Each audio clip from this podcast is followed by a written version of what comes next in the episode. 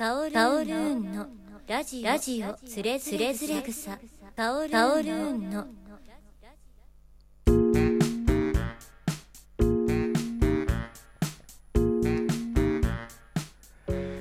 カオルーンのラジオつれづれ草。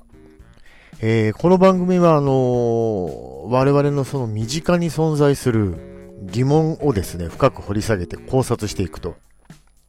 それによって、あの、何か、えー回答が得られるわけではないのかもしれませんが、やはりあのー知っておきたいことっていうのはね、次から次へと出てくるものでして、えーなんかこう、皆さんと共有せずにはいられないと。誰がお聞きになっているかは別として、えーそういう趣旨で、えー参りたいと思います。今回は、あのーこれあのー、100%、100%の人がですね、えー疑問に思っていると思うんですけど、あの、お弁当についてなんですが、お弁当はなぜ、なんとなく全体的に似ているのかという話です。で、あの、本日ですね、似てるなと取り上げたい弁当が3種類。一つは、えー弁末総本店の波六。で、二つ目は、えー大森鳥久の折詰7号。そして、三つ目は横浜崎陽軒のシウマイ弁当です。まずあのー古い順に行くと、まあ、どれが一番古いんだかよくわかんないし、全部古いんですが、えー、弁末の弁当がですね、1810年にすでにその原型があったみたいな感じでして、まあ、200年ぐらい前ですかね、登場したのが。本格的にできたのが1850年だそうなので、もう幕末に近いですけど、なんかあの、魚菓子の人用にあの、お弁当を作ったらしいんですよね。最初はあの、レストランだったんですけど、なんか残すものをみんな持って帰るので、じゃあ弁当にしようっていう話になったみたいです。で、ナミロックはですね、二重のお弁当で、えー、ご飯パートとおかずパートが分かれてます。おかずは、えっと、まず、野菜の甘煮っていうのがあって、レンコン、あとぶっといごぼうと細いごぼう、えー、エンドウ、えー、里芋、あとなんだっけな、椎茸、あと麩、こんな感じのものがですね、真ん中にドーンとあるんですよね。で、甘辛い感じ。まあ甘いですね。すごく味が濃い感じです。で、それに、えー、メインディッシュは、あの、カジキマグロの照り焼きですね。メカジキの照り焼きが、えー、舞台上手後方に、あ、ドーンとあるという感じ。で、上手の手前には、生姜を辛く煮た、えー口直し的なものが入ってるんですけど、これが異常に辛いんですよ。え、こんな辛くていいのかってぐらい辛い、えー生姜の辛煮。で、舞台、えー中心真ん中センター、センター割りになってて、センターに卵焼きがあるんですけど、これが大きいんですよね、結構。あと左側、下手には、かまぼこが入っており、えー下手後方には栗きんとんじゃ、豆きんとんだな。大量の豆きんとんが入っている。これがあの、デザートということになりますよね。ご飯パートは、あのーご飯がドーンとあって真ん中に、えーグリーンの梅干しがあるというのが内容です。で、えー、トリッキューの折り詰め7号なんですが、こっちはあの、まず、まあ、ご飯はあるとして、これは一つのあの、箱で全部賄ってるんですけど、あの、白い唐揚げがあの、二つ、あとチキンカツが一つと焼き鳥が入ってるんですよね、確か。焼き鳥はあの、串に刺さってなくてコロッと入ってる感じ。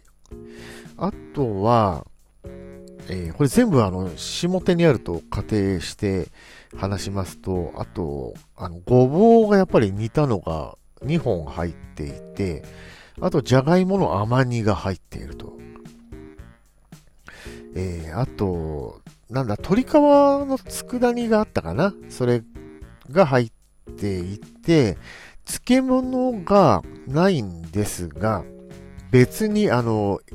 海苔が入ってます。海苔ってあの、なんか、なんで、なんですか、ゲル状みたいな、ななんて言うんですか、あの、海苔の佃煮ってやつですね。あれが、えー、別に入っていて、ご飯には、えー、グリーンの梅干し、あと、かまぼこですか、が入っていると。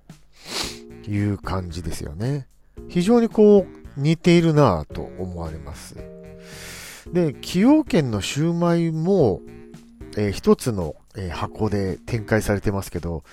まあ普通の人だとおそらく下手にご飯、えー、上手におかずって感じだと思うんですが、あの、得意な点はやっぱりあの、シューマイが縦にガッと並んでいるっていう点ですかね。ただ、それを除くと、今、記憶で話してますけど、えっと、まず、なんだ、あの、あれですよ、マグロの漬け焼きが、一個は、ポーンとあって、卵焼きがあって、えー、センターぐらいですかね。えー、かまぼこがあって、鶏の唐揚げがあると。で、えー、手前にはですね、えー、タケノコをカットした、えー、煮たやつがあって、そして、上手後方には、あの、細かく刻んだ昆布と生姜が入ってますよね。これも口直しタイプですか。シウマイ弁当が特筆すべきのはご飯でして、ご飯がこう、何ですか、俵状にこう、なってますよね。あの、区切られて、区画が区切られていて、真ん中にグリーンの梅干しが入ってるんですけど、どの程度の、えー、おかずでどの程度のご飯を食べるかっていう、その、バランス化が可視化されているというか、非常にこう、バランスは取りやすいですよね。で、この3つがおそらく現在の東京三大、東京っていうか関東の三大お弁当だと仮定すると、全部これ一気に蓋開けてみればわかるかもしれないんですけど、似てます、内容が。しかも味も。甘辛いんですよ、全体的に。しかも味が濃いですね。一つは傷まないように濃いくしてるっていうのもあると思いますし、えー、せっかく弁当を食べるんだから、このカロリー的にもね、こう、高いものっていう考え方なんじゃないかなと思います。どれが一番美味しいかっていう話なんですけども、これはコーツつけがたく、例えば、弁末の場合ですと、やっぱりあの、何ですか？野菜の甘煮？これが量が多くてですね、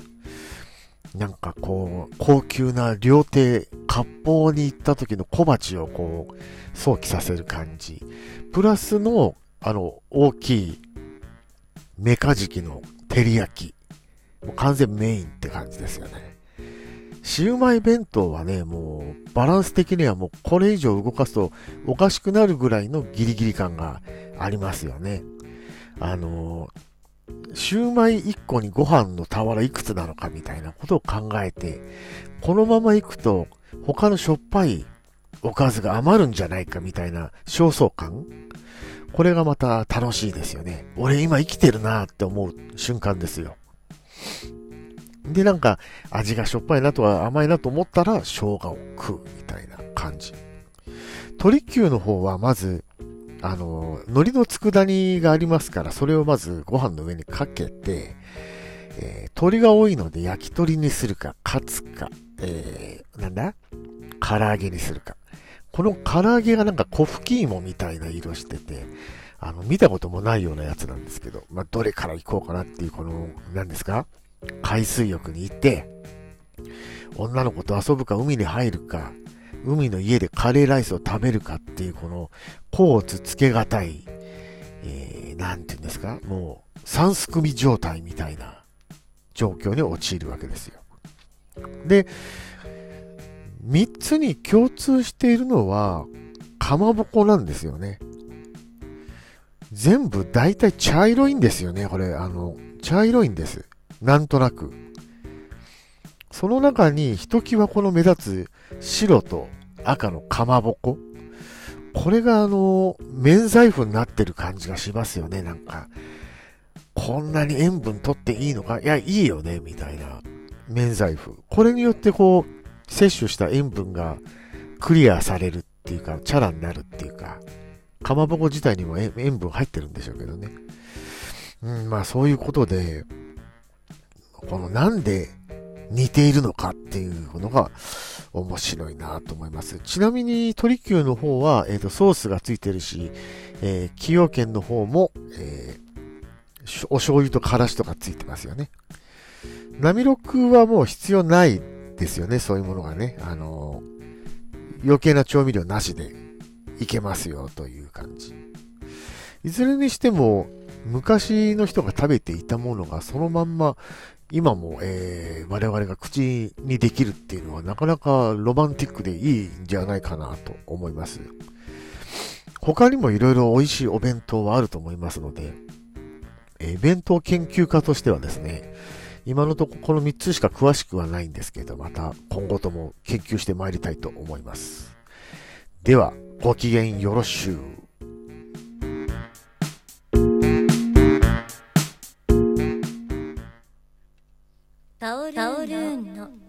ラジオつれづれ草